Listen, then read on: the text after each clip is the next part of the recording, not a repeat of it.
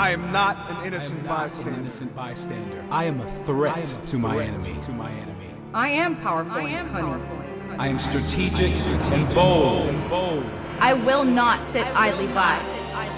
I will take I will ground. take I ground. will I advance. will advance. I will tear through my enemy. And my enemy will hate. enemy will hate. I will not avoid the difficult fight. I will fight. I will be wounded. I will be targeted and I will bleed. I will not tire. My wounds will be healed. I will see tragedy. I will feel pain. But I will be restored. My feet will not stumble. My hands will hold fast. I will not be intimidated. Intimidated.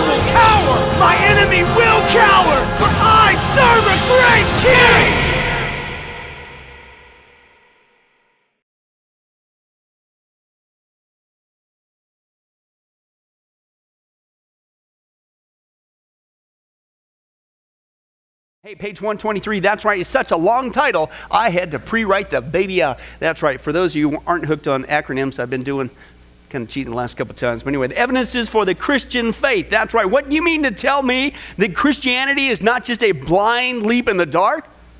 You might hear that one? Oh, yeah. Uh, You mean to tell me that when you become a Christian, you aren't just checking in your brain at the door? You heard that one? Okay, no, absolutely not. Christianity, again, to me, is the only belief system uh, not only adequately explaining the origins of life, the meaning of life, uh, where did evil come from, all that stuff. But, folks, it is easily to be defended. The problems we've been seeing is we're not adequately equipped. Once again, let's go back to the theme text, 1 Peter chapter 3. Remind ourselves why is this kind of study important? Okay, uh, let's take a look. 1 Peter, if you will, open your Bibles. 1 Peter chapter 3. You find Second Peter, what do you do? Hey, that's right. Take a look, 1 Peter chapter 3, verse 15. Okay, let's just take a look at what it is, uh, why it is. Now, again, because, and as you're turning there, again, uh, to, to uh, make the point and reiterate, again, to emphasize, uh, how many different ways can I put that? Uh, is what we need to do is we need to give a defense for the hope that lies within us. Again, you're going to see the key word here is always. And, and, and at least what I've noticed in ministry over 20 years now, uh, is that sometimes you'll have new Christians or older Christians or whatever been saved for a while, and they kind of downplay this need to be able to answer skeptical questions. And then, then they'll relegate it to, well, that's Brother Bob. You know, he's kind of into that study. He, that's what he likes. That's his passion. But me, hey, I'll just stick to what? Read the Bible. That's not what the Bible says. And again, this is what our text says. But in your hearts, Peter says, set apart Christ as Lord. And how often should you be prepared? Always. Now, what does that imply again? All the time to be prepared. How are you going to get to that point? You got to study. And you got to specifically study these skeptical questions. That's what he's saying. This is not an option. This is not something to launch a committee over. It's not something to ponder over a cup of coffee. Okay? It's you need to do it. It is a command. Always, he says, be prepared to give an answer to everyone who asks you to give the reason for the hope that you have. Of course, do it with gentleness and respect. Don't beat them over the head with the family Bible if they don't get it right away. Okay, be patient. Okay? Uh, I know it's a technique, but it's not too well. Uh, but, anyways, we saw that's the whole thing. We don't check in our brain at the door. Uh, we can give a logical defense for the hope that lies within us, and we're supposed to. It's a command. And that's what we saw so far is with this opening story is a little disturbing to me, uh, is it kind of gives the in- inclination that is, is this really how Christianity is supposed to be? Is this really how our walk is supposed to be? That we go in with an absolute, utter, defeated, fearful encounter if somebody dare ask us about God? No. To me, the whole story, if, if, if anything, told me that this guy isn't doing what Peter said to do. You need to be equipped because we need to flip it around and get to the point where when somebody asks us a question, I don't care what the question is, yeah. Let's go. Let's talk. I'm glad you asked. Thank you. Thank you for asking. Been waiting for you. Okay, instead of just like, as he ends the story there, I just got out there and just hope I Nobody remembers me anymore, blah, blah, blah. Okay, let's continue on. And then we saw, okay, let's break it down. Let's start getting equipped. And the first thing that we saw there is on page 124 Are the scriptures reliable? Yes, they are. We began to look at some logic. Okay? Uh, and what we saw is that uh, the Bible's been written over a period of 1,400 years, 60 different generations, 40 plus authors, different backgrounds of life, over three continents and three different languages, and hundreds of controversial subjects. And what we saw, the amazing thing is, you would expect then that you'd find some errors, you'd find some uh, uh, uh, uh contradictions or something in there that just doesn't agree. But what do we find? That's where we left off with our last blank, and that is we find complete uniformity. It's uniform. Absolutely amazing. And now, this is, is, where we left off. The only answer to such overwhelming facts is that a sovereign God was superintending its writing. And this is what F.F. F. Bruce says. He says, The Bible at first sight appears to be a collection of literature, mainly Jewish. He said, if we inquire into the circumstances under which the various biblical documents were written, we find that they were written at intervals over a space of 1,400 years the writers wrote in various lands from Italy in the west to Mesopotamia and possibly Persia in the east, and the writers themselves were a heterogeneous number, heteros meaning uh, different, okay, like where we get heterosexual, okay, uh, homos means same, that's where you get the word homosexual, the same, okay? And he's talking about different writers. It's a big giant word there, broken down for you. Heterogeneous number of people, not only separated from each other by hundreds of years and hundreds of miles, but belong to the most diverse walks of life. And he says, for all that, the Bible is not simply an anthology, there is unity which binds the whole together. An anthology is compiled by an anthologist, but no anthologist compiled the Bible, unless, of course, I would say you want to put a capital A there God. Okay? It's not one person. God used many different authors, different backgrounds, different times, didn't even know each other, and yet there's complete uniformity. Man could never whip that up. So again, when somebody comes up to you and say, "Hey, how do you know the Bible came from God?" Just even, just even this section right here. If you, if you guys can't see it, I'm not going to drop my notes. Uh, page 124 in the middle. Just sharing that, don't you think that would drop a new thought in their brain? Don't you think? That's just one little piece of taking the time to be prepared uh, for that. Now, let's take a look. All right, well, maybe the Bible did come from God. Okay, it's pretty amazing. Okay, but how do we know? How many of you guys heard this one? All right, how do we even know that all these all over all these years with all these different copies that we have what was accurate to the original? Right? And frankly, that's a good question. And frankly, if you do your homework, there's an answer. Let's get equipped. He says the Bible is the foundation of the Christian faith. Isn't that awesome?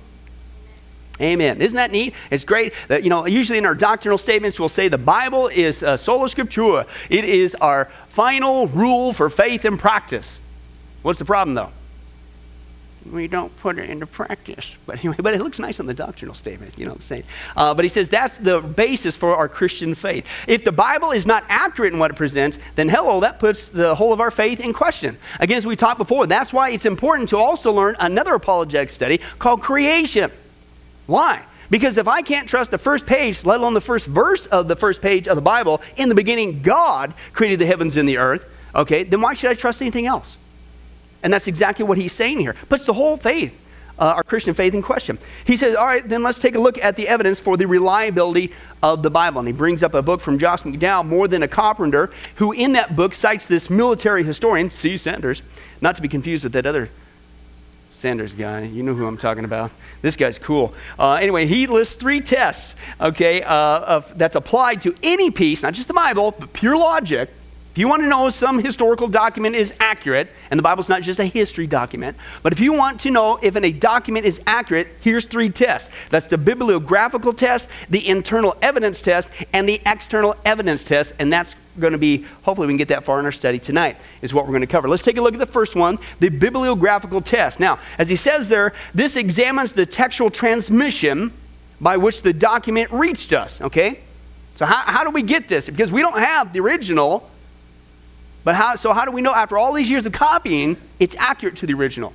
That's the issue, okay? The most important factors in this uh, examination are the number the number of manuscripts at the time uh, between the original autographs, the original documents, and the first copies that we have in our possession. So when you take a look at the New Testament, get ready for your blank. We have over 20,000.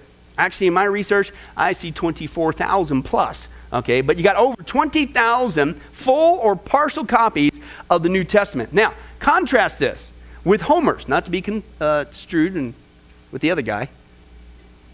You know, yeah. Okay, Homer's classic, the Iliad, in which there uh, exist only 643 manuscripts, and guess what? Nobody ever questions that accuracy, do they?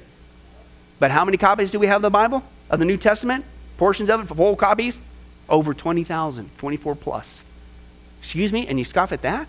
That's crazy. Okay, uh, let's continue on. As far as the closeness between the time of the originals were penned uh, and to when we have our existing copies, uh, manuscripts we're copying, uh, the New Testament's got some serious, uh, obvious, great evidence. By the 20th century, archaeological discoveries had confirmed that the accuracy of the papyri manuscripts, the John Ryland manuscript, which is AD 130, the Chester Beatty papyri, at AD 155, and the Bodmer papyri, number two, not confused with number one, uh, AD 200, bridged the gap between the time of Christ and the existing manuscripts from a later day.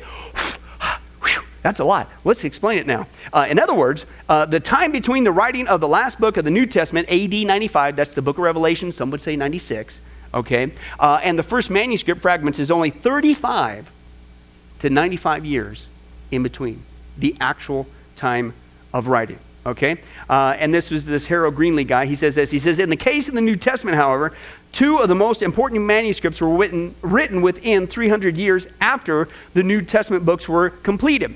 And some virtually complete New Testament books, as well as extensive fragmentary manuscripts of many parts of the New Testament, date back to one century from the time of writing. But uh, wanted to cover a little bit deeper. It's actually, with further research, you're going to find uh, it's even more impressive than that. Okay. Uh, again, he brought the example of the writings of uh, everybody wants to doubt the Bible. Okay. But he brought the example of Homer. We've got 643 copies known in existence. They are 500 years removed from the original time of the writing. And we only have 643. Nobody questions that. Herodotus, okay, he's actually what's considered the father of history, of just that art of history, noting things down. We have uh, eight copies of Herodotus on the planet and they're 1,300 years removed from the original. And people say, hey, he's the father of history. You know, dare you, what? Uh, you got another guy, Euripides. Uh, we have nine copies on the planet. They're 1,500 years removed from the original. Let's get to the big ones, the, the classic ones that are taught in secular college today. Uh, in philosophy, Aristotle. We have 49 copies of Aristotle's writing on the planet known in existence. They're 1,400 years removed from the original. Nobody questions that. Plato, once again, my son's favorite philosopher. Uh, they have seven copies on the planet. Seven, that's it, seven. And they're 1,200 years removed from the original. Nobody ever questions that. And yet, okay, we have portions of the New Testament, listen, within 25 years of the original, tens of thousands of copies, and yet people scoff at the accuracy of the Bible, even the New Testament. Makes no sense. In fact, it gets even closer than that. Now, if you guys remember, I brought this back up from our study we did because I know you got the whole study memorized, all six weeks of that study. Did the Bible really come from God? Pastors can dream. They can dream, right? Okay, anyway, uh, listen to this. Uh, in Cave 7, now this is the same place where they found the Dead Sea Scrolls. Okay? In one of the caves there, uh, they found some New Testament fragments. Okay? But they were basically stuck on a shelf for a long time because everything they were finding was written in Hebrew and these were in, in Greek. Okay, so they, did, they just left them there. Well, they finally got discovered. Wait a second. This is New Testament writing, okay, in the, in the Qumran caves. Now, there were 19 small fragments. Uh, uh, 17 of the 19 went unread because of this issue. Uh, they were New Testament, and they were thinking everything in here has got to be Old Testament. Okay, now, when they got to looking at them, one of the most obvious uh, pieces was from the book of Mark, uh, and it, they caught a, a phrase there, Gennesaret, okay? And that's a phrase uh, that's used of the Sea of Galilee uh, that was used only in the first century and is typical of in the Gospel of Mark. And so they, got, they found a fragment of Mark 6, verses 52 through 53, and that's just one of them. Then they continued to analyze not just that, they found uh, other passages of Mark, of the book of Acts, uh, 1 Timothy, 2 Peter, and James all verified this is where they came from. Okay, now listen. Uh, the significance is that the dating of these manuscripts of the New Testament books were uh, before 68 AD.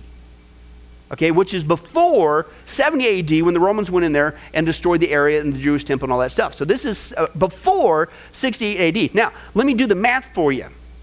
Of where this puts these manuscripts. Okay, if you take the 68 AD, it could have been before earlier, but if you take the 68 AD date, listen, that means that we now have portions of the Gospel of Mark within 13 years of the actual time of writing.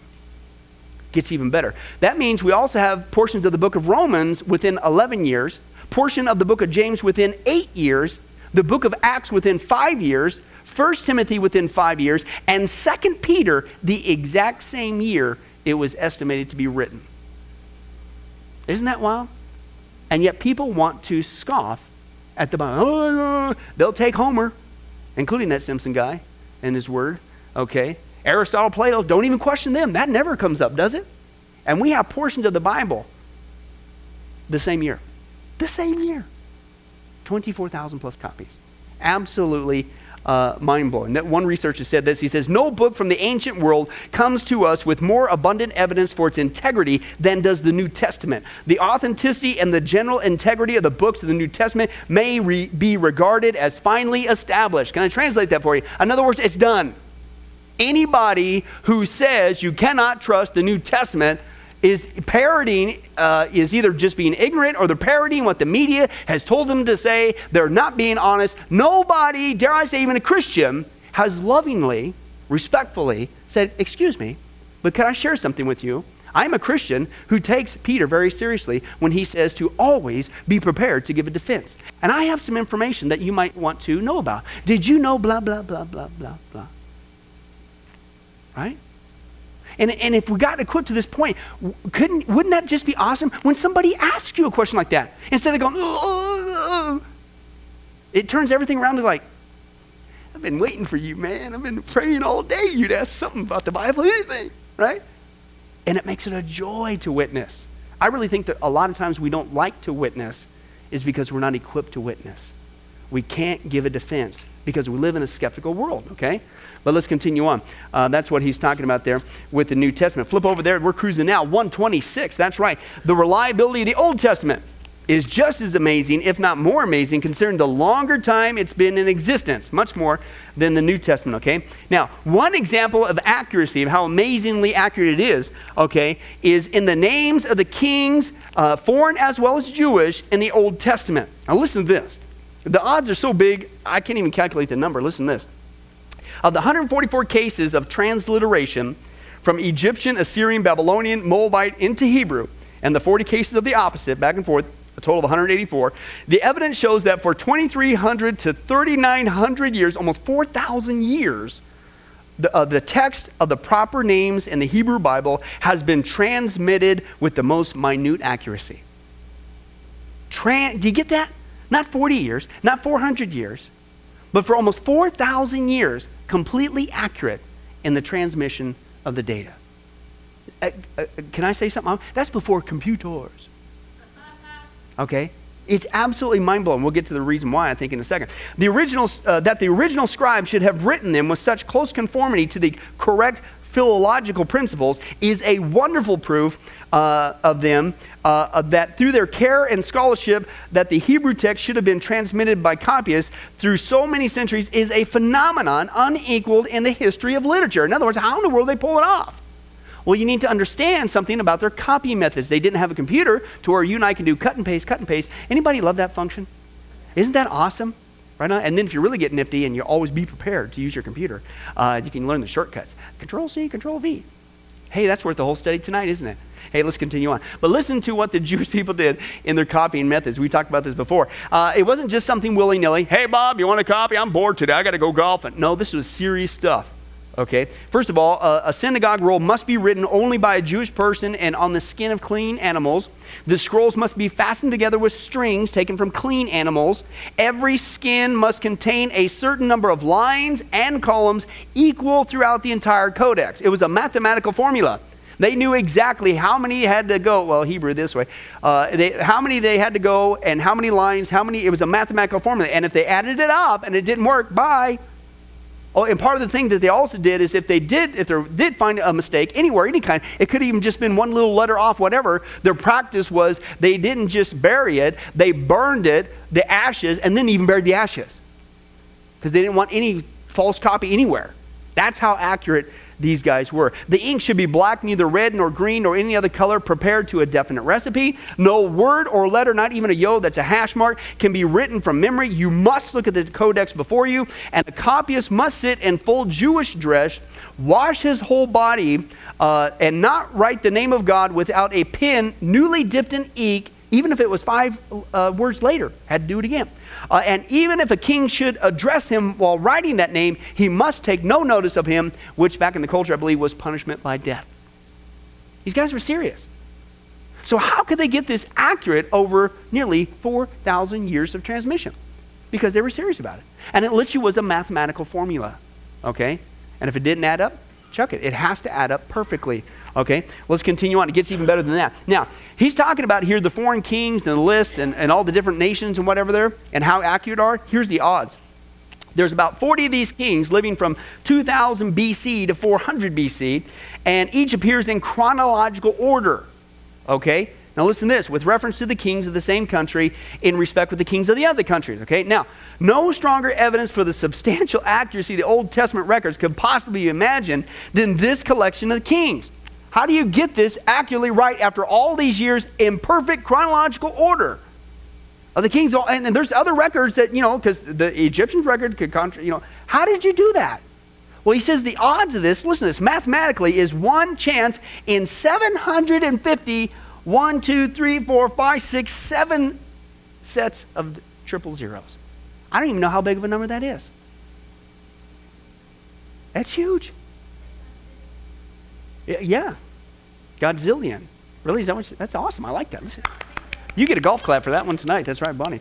Uh, and that this is accuracy, there's no way that's by chance. Give me a break. Absolutely mind blowing. Okay, now that's just that. In 1947, a Bedouin shepherd found in a cave along with the Dead Sea, we now have become known as the Dead Sea Scrolls. Okay, uh, we know that. And among the manuscripts was a copy of the book of Isaiah, and the manuscript dated about 100 BC. Now, this reduced the dates of what we previously had, about 900 AD, the earliest copy.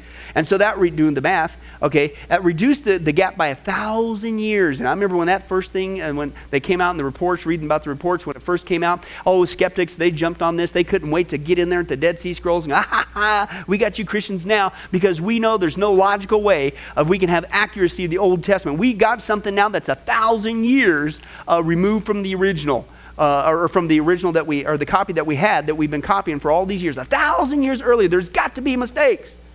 Was there? Well, let's continue on. Uh, here's what he says. He says, after examination of the Isaiah, uh, Isaiah, text, the accuracy of transmission from this text and those in existence from 900 AD is next to, what's the word there? Miraculous. This is amazing. Uh, of the 166 words in Isaiah 53, there's only 17 letters in question. Letters, mind you. Okay? Ten of these letters are simply a matter of spelling, which does not affect the sense. I'll get to that in a little bit. Four more letters are minor stylistic changes, such as conjunction. How many guys remember that song? What's your, how do you how do you guys know that and you don't know the Brady Bunch? Okay, let's continue on. Anyway, that's right. You blew my mind. Uh, let's continue. Isn't that Schoolhouse Rock? You guys remember that? That's awesome, right? I'm just a bill, and I'm sitting here on Capitol. Yeah, I like that one for personal reasons. Um, anyway, that's right. Uh, let's move on. I digress. Uh, four or more of the letters have minor stylistic changes, uh, such as conjunctions, uh, even if we don't know their function. The remaining three letters comprise the word light, which is added in verse 11 and does not affect the meaning greatly. Furthermore, this word is supported by the Septuagint, the, the Qumran scrolls there. Thus, in one chapter of uh, uh, 166 words, there's only one word three letters, by the way, in question after a thousand years of transmission, and this word does not even significantly change the meaning of the passage. It's amazing. And that's why this guy, Gleason Archer, uh, states that the Isaiah copies of the Qumran community proved to be word for word identical with the standard Hebrew Bible is more, in more than 95%, is your next point there, in more than 95% of the text. The 5% of variation consisted chiefly of obvious slips of the pen and variations in spelling. Okay? Let me give you uh, some examples of that. Some of the differences in spelling show, oh, well, that's, that's going to change everything. No, it's not. Okay? Uh, a lot of the spelling was basically uh, minor things. There were like a, a, a dialect change, but it doesn't change the meaning of the word. Okay? So, how many guys, let me give you a couple examples. Okay? You go to watch a movie at the theater. Now, did you know there's some people that will actually say, we go to the movie at the theatre. It's theater, but it's at, you know, and there you have it. I, that's, told, that's a complete, totally different meaning. I just, I can't trust it. That's what he's talking about here, folks, uh, and what they found in the quote differences. Okay? Uh, going, here's another common, common one. Uh, we'll have, hey, Jesus Christ, our Lord and Savior. And then some people actually write, Jesus Christ, our Lord and Savior. Right? Oh, it's so different, Mickey. I, I don't even know what to do. I mean, this totally changed the meaning of who Jesus is. Are you kidding me? I'll give you one more. This one's really obvious. Now, some people call it chicken. Other people rightly call it evil, because that's what it is. Okay? It's synonymous, so that's not a big deal, but I digress. Uh, but anyway, so that's really what they're dealing with is minor issues. You know you like that one. Uh, but anyway, that's right. uh, they're minor issues, okay? When they say, oh, there's difference. Give me a break. That's what they're talking about, okay? So even the skeptic is trying to explain make it bigger than what it really is. And uh, another thing, since the writing of the uh, and the findings of the, uh, the caves there in the Qumran community, we now know that we have portions of the uh, Old Testament within 25 years of the actual writing. No other book in. You don't question Aristotle, 1400 years removed. You only got a handful on the planet. Plato, 1200, and a handful. But you question the Bible? It's ludicrous. Now, again, you get always prepared. You have that information in your back pocket, in your brain, because you've been taking serious what Peter says. And somebody asks you the question about the Bible, you just what? You're salivating. You got to get that drip cup so you don't, you don't freak people out, right? Whoa! Do you see how it changes everything? If you take the time to study, to show yourself approved, to always get prepared and be equipped to share the hope that lies within us. It's exciting. It's not, um, it, does anybody, this kind of information, like, build your faith? You didn't doubt the Bible, but isn't it great information to, like, go, whoa? So how much more does the non Christian need to hear this? Right? And can I tell you something? Are they going to get this information on the History Channel? How about the secular school system? How about the, you know, the three sewer lines, ABC, NBC, and CBS? Oh, no, okay. Uh, well, gee, where's the only place they're going to get it from? Us. And if we don't get equipped, how are they ever going to know? And how is this parodying of the media ever going to stop? Unless we take the time to give a defense. Let's continue on. Uh, that was the Old Testament uh, proof, and uh, that's what he says. He says the proof that our Old Testament text is reliable is also overwhelming. Now, let's go to the internal evidence test. Aristotle stated that the benefit of the doubt is always given to the what? The skeptic. Because we all know that uh, in order to prove uh, something is uh, guilty until proven innocent. Well, that's the way they treat Christianity. You're absolutely right, Tom. Complete hypocrisy. We even know in our court system today, hopefully, uh, that you're innocent until proven guilty, right? Well, the same logic, and that's what Aristotle is saying. Hey, listen, if you're going to intellectually be honest when you're validating a document, and even in court cases, validating somebody's crime, they have to be innocent first before you prove them guilty. And so you have to approach the Bible and let the Bible speak for itself. You have to give the benefit to the document that, listen, maybe even though it might sound wild to you that it came from God, you have to at least start there, okay? And you got to keep on going in that fashion, okay? And so let's take a look at what does the Bible say about itself. Well, what we see is the Bible says the Lord hath spoken 30 times. It is written 80 times. The word of the Lord 258 times. Thus saith the Lord 415 times. Saith the Lord 854 times. And that's not everything. So the Bible, if you're going to take it at face value and be intellectually honest, okay, admits and says, guess what? It came from God. Isn't that an honest place to start? You may not like it, you may not agree. But instead of saying it's wrong and you have to prove to me that it's right, that's completely backwards logic. It's illogical. Okay, let's continue on. Okay, and, and that's the irony. Who made that statement? Aristotle. You know, uh, the, you know, one of the ones that we rely on and teach each other logic and ethics. And we don't logically even listen to what he says when it comes to the Bible. Okay, let's continue on. He says, Therefore, one must listen to the claims of the document under analysis and not assume fraud or error unless the author disqualified himself by contradictions and known factual inerrancies, and the Bible doesn't have that. Okay, as we've been seeing, and we're going to see a little bit shortly. Uh, keeping this in mind as we examine the text of Scripture, we find that it is in every area. How much area? Every area historically reliable. Now, why is that important? Because if it's got errors in it, logically, as he said, it's innocent until proven guilty. But if you start seeing historical errors in it, and inconsistencies and contradictions, then hey, maybe it didn't come from God. Why? Because logically, if a book came from God, who is holy by definition, and supreme by definition, and omniscient and knows all things by definition, and he's got some stuff that's wrong in here, then it can't be from God, even if there is a God. You follow the train? Okay, so it's important to be able to demonstrate the historical accuracy of the scripture, and that's can easily done. Let's take a look at that. A matter of extreme importance in assessing the historical accuracy of a document is the closeness in time of the writers to the accounts they're recording. Okay, and again, that's what we saw is we actually have portions now of the New Testament within the actual year, and portions of the New uh, Old Testament within 25 years. Okay, okay, but let's continue on. Now, the New Testament accounts of the life of Christ were written down by eyewitnesses. Okay, eyewitnesses is your next blank there, or by those who received what they wrote uh, from eyewitnesses. Let's take a look at a couple of those passages. The first one is Luke chapter one. Luke chapter 1. Luke chapter 1, verses 1 through 3. Great passage there. And uh, this, uh, this is a really, really good point that he makes here uh, in this issue. Uh, Luke chapter 1 and uh, verses 1 through 3. Here's what he says He says, Now, many have undertaken to draw up an account of the things that we have that have been fulfilled among us, just as they were handed down to us by those from the first, uh, from, uh, who from the first were eyewitnesses and servants of the word. Therefore, since I, I myself have care, what's the word? Carefully investigated, okay, everything from the beginning, it seemed good also to me to write an orderly account for you, most excellent Theophilus, so that you may know the what? Certainty of the things you have been taught. And again, we're going to, if we get that far to the quote, what you're going to see is even secular historians admit that Luke, as a historian, top notch. He did exactly what he, he carefully investigated these facts from the beginning, and he wrote them down for us. And we'll get to the reason why that's a good thing in just a second. Uh, let's take a look at the next one, one more. Second Peter chapter 1. Flip over there. Second Peter chapter 1. Uh, verse 16, here's what Peter says. Second Peter chapter 1 verse 16.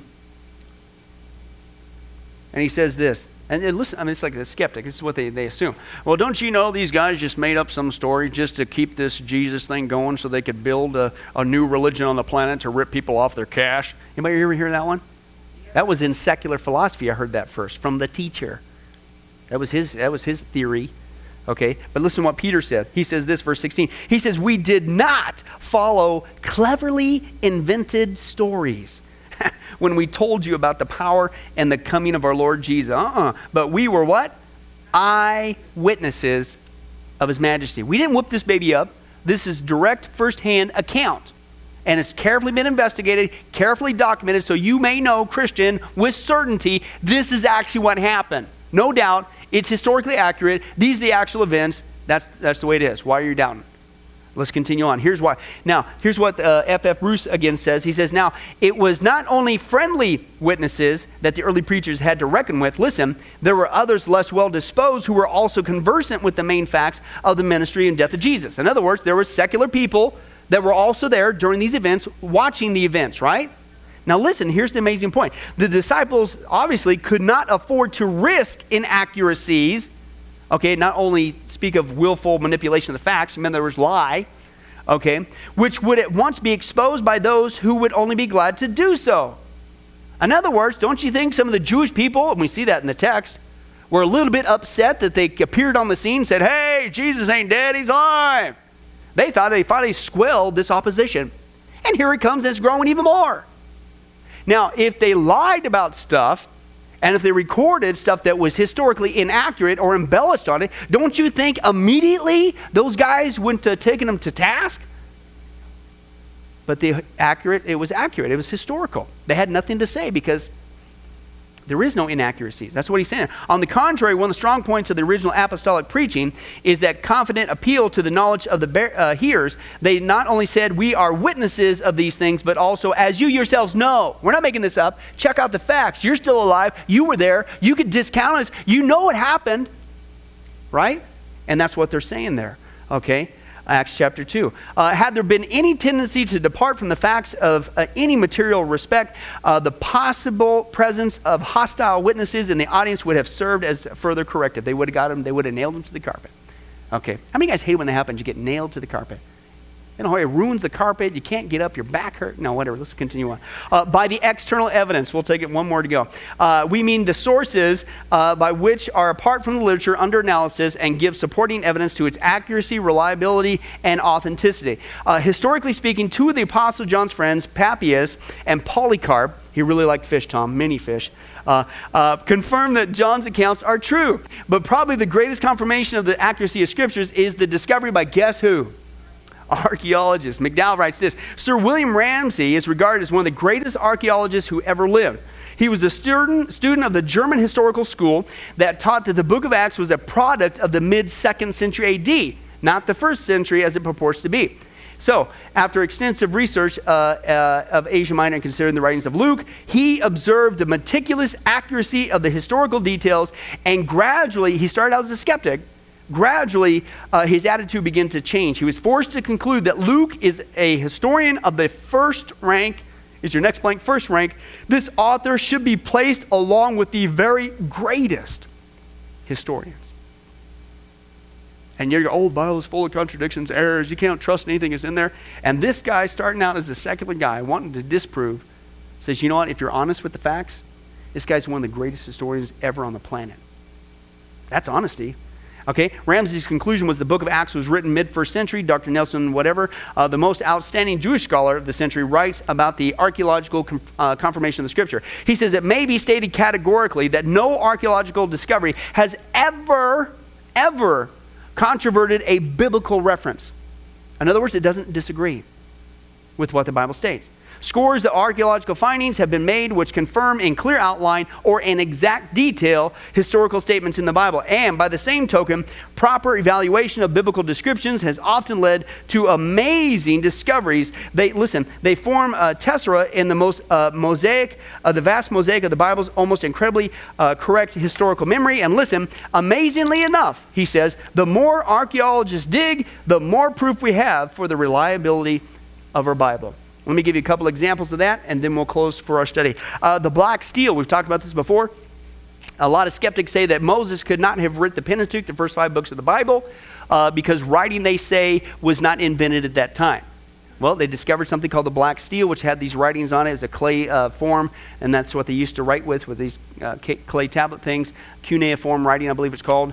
Uh, and uh, they discovered that, and oh, I, I, guess writing was in existence back then. And Okay, you got that one wrong again. Uh, uh, the patriarchs, skeptics say that uh, the biblical account of the patriarchs is unfounded until the 1970s. Uh, they discovered what was called the Ebla archives. Okay, and we now know the biblical account of the patriarchs is not only accurate and true, but even the personal names and places mentioned by the patriarchs is accurate as well. Oops. Okay, now again, as I read through this stuff, folks, uh, how many guys are so glad that when these skeptics you know, they make their bold claims, it gets on the History Channel, uh, it gets on the front page of the news, but when they're proven wrong time and time and time, every single time, that they come out and give adequate, equal time on the History Channel, and they make sure the rebuttal comes out on the front page of the. Yeah, right. Uh, doors in Sodom. Uh, skeptics say that there was no such thing as doors in Sodoms, as were mentioned when they barred themselves when the people were trying to come in and do their dirty deed thing. And uh, uh, they said, well, they, they, didn't use doors back then. Well, guess what? They found out. Yeah, they did. Uh, camels, they said that the account of camels in the book of Genesis is false because they didn't use them back then. Yes, they did. Uh, the Hittites, one of my favorite examples, they claim that there was no such people as the Hittites that the Bible mentions multiple times. Well, guess what? They kept digging, and they not only found that they're real, we have now found 1,200 years of records of their civilization. Not two years, 1,200 years. Okay, how many of you guys say that's like a nanny nanny boo boo in Jesus' name that's going on there? Okay. Uh, Solomon's wealth. Skeptics actually have said there's, the Solomon's wealth is greatly exaggeration. Uh, there's no way that the kings back in those days could ever amass that wealth. Guess what? Thanks to archaeology, we know no, that's actually uh, the lifestyle that many uh, kings could have. Of course, King Solomon had the greatest. King Sargon, uh, skeptics say that there's no such king, Sargon, the Assyrian king that was mentioned in the book of Isaiah. But listen, we have not only now discovered Sargon's palace in Iraq, but the very event that Isaiah recorded for us in chapter 20 about Sargon's capture of Ashdod is recorded there on the palace as well. That they said didn't exist. Various battles, they say, oh, we can't find these battles. Must be make believe. You can't trust the Bible. Well, no, you keep digging, you find the battles are recorded for us outside the scripture in other places as well. It's historically accurate.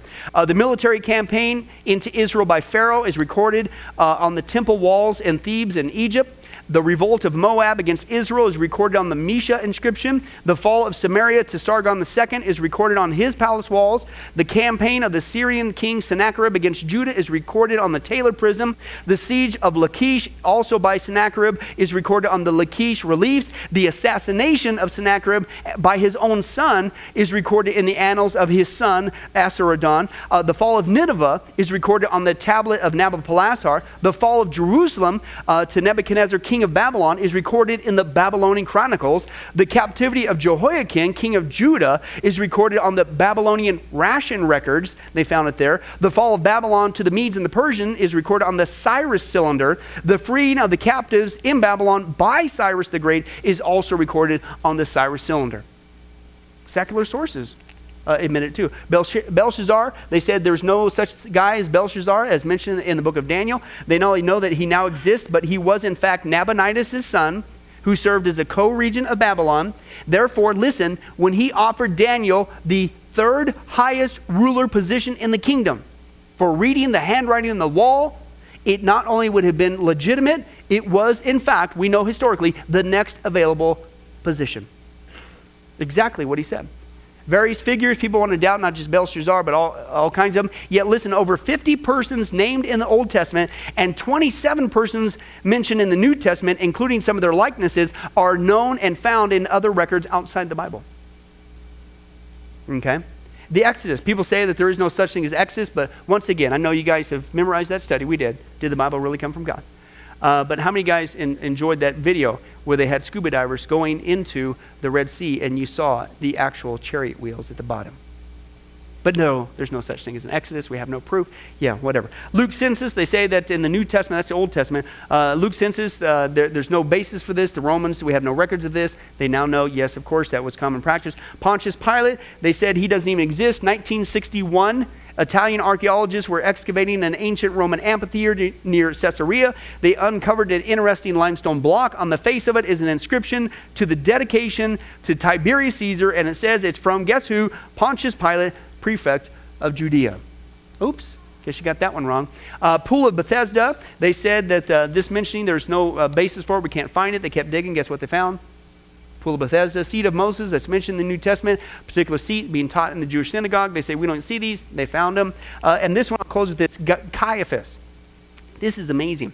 He was not only the high priest for 18 years, but it's the same Caiaphas uh, that Jesus was taken to after he was arrested and asked Jesus, this guy is the one who asked Jesus, Are you the Christ or Messiah, the Son of the Blessed One? To which Jesus has his infamous answer, I am, which is a deity thing, right?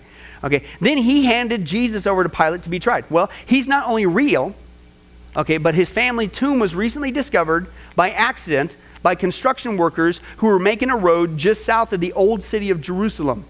Okay, archaeologists were called to the scene and they found ossuaries, these are those limestone bone boxes they put their remains in, with the remains of Caiaphas' family, including himself.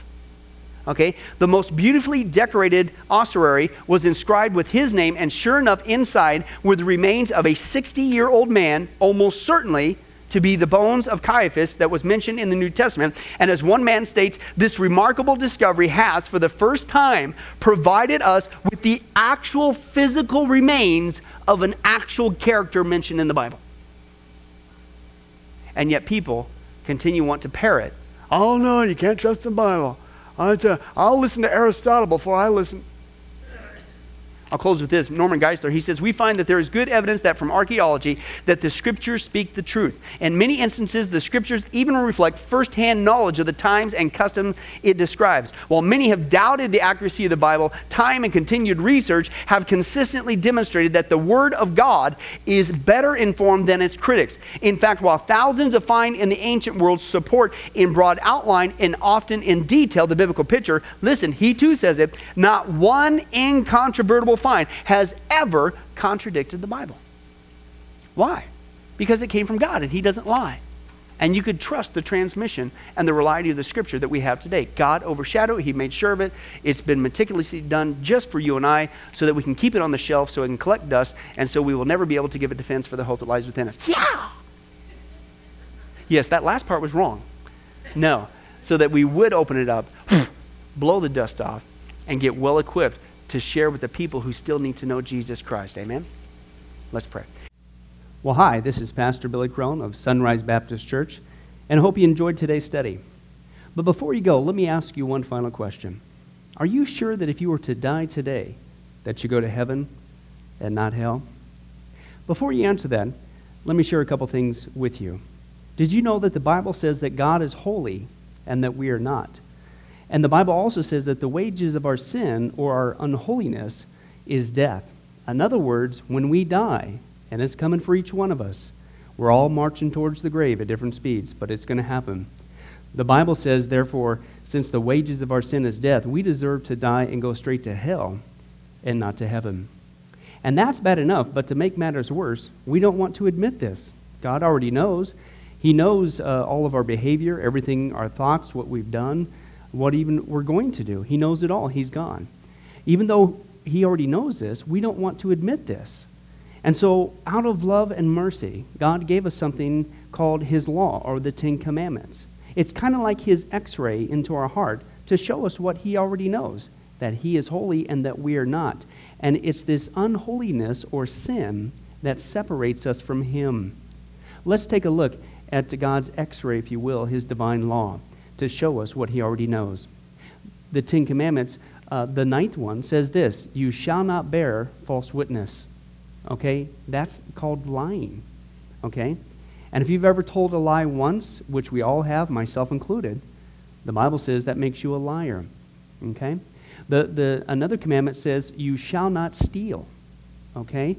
Uh, and you might think, well, that's something that everybody does. Well, it doesn't make it right, and it demonstrates what God is trying to show us that uh, we all have sin, and it's separating us from Him. Even if you took a pencil in the third grade from somebody, if you did it without permission, that's stealing. And so now you've become a thief. The Bible says that you shall not use the Lord's name in vain. And how interesting it is and unfortunate that the only name under heaven by which men might be saved, the name Jesus Christ, has now become a common cuss word. The Bible says that God is so holy that even his name is holy. If you've taken the Lord's name in vain, and used it as a cuss word or even flippantly, the Bible calls that the sin of blasphemy. And so now you become a blasphemer. The Bible says you shall not commit adultery. And Jesus says if you even look at another person with lust in your eye, you've committed adultery in your heart. And finally, the Bible says uh, you shall not murder. And you might think, well, hey, I haven't done that one. Really?